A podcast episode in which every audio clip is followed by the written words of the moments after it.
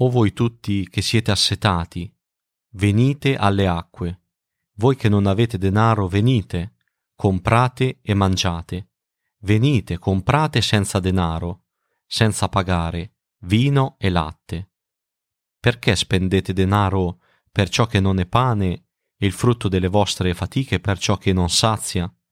Ascoltatemi attentamente e mangerete ciò che è buono, gusterete cibi succolenti. E più avanti il Signore dice nel capitolo 55 del libro di Isaia, cercate il Signore mentre lo si può trovare, invocatelo mentre è vicino, lasci l'empio la sua via e l'uomo iniquo i suoi pensieri, si converta egli al Signore, che avrà pietà di lui, al nostro Dio che non si stanca di perdonare. Con queste parole il profeta Isaia parlava agli israeliti, ma parla anche a noi oggi in modo chiaro, inequivocabile. Il piano di salvezza di Dio prevede che, appunto, chiunque ha sete e fame della salvezza di Dio può riceverne in dono gratuitamente. Infatti, il Signore Gesù Cristo è l'autore di questa salvezza.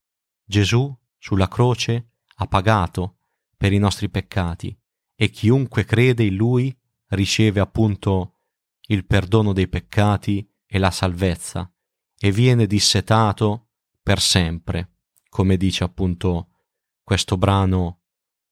Chi è assetato venga e beva, e anche chi non ha denaro può venire, comprare e mangiare.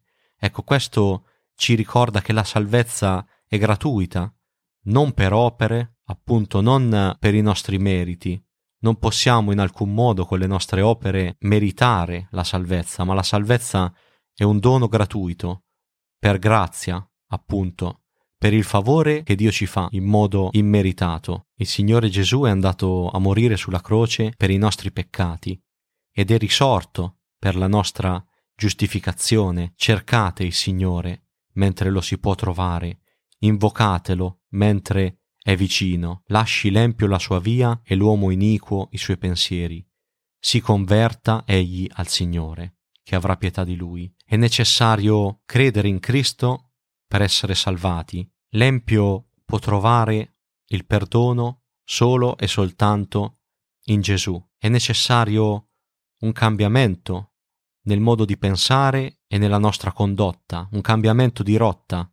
Ecco, se accettiamo Cristo come nostro Signore e Salvatore, Egli ci renderà nuove creature e metterà in noi nuovi desideri, nuovi pensieri e una gioia, una pace che nessuno può sperimentare al di fuori del Signore.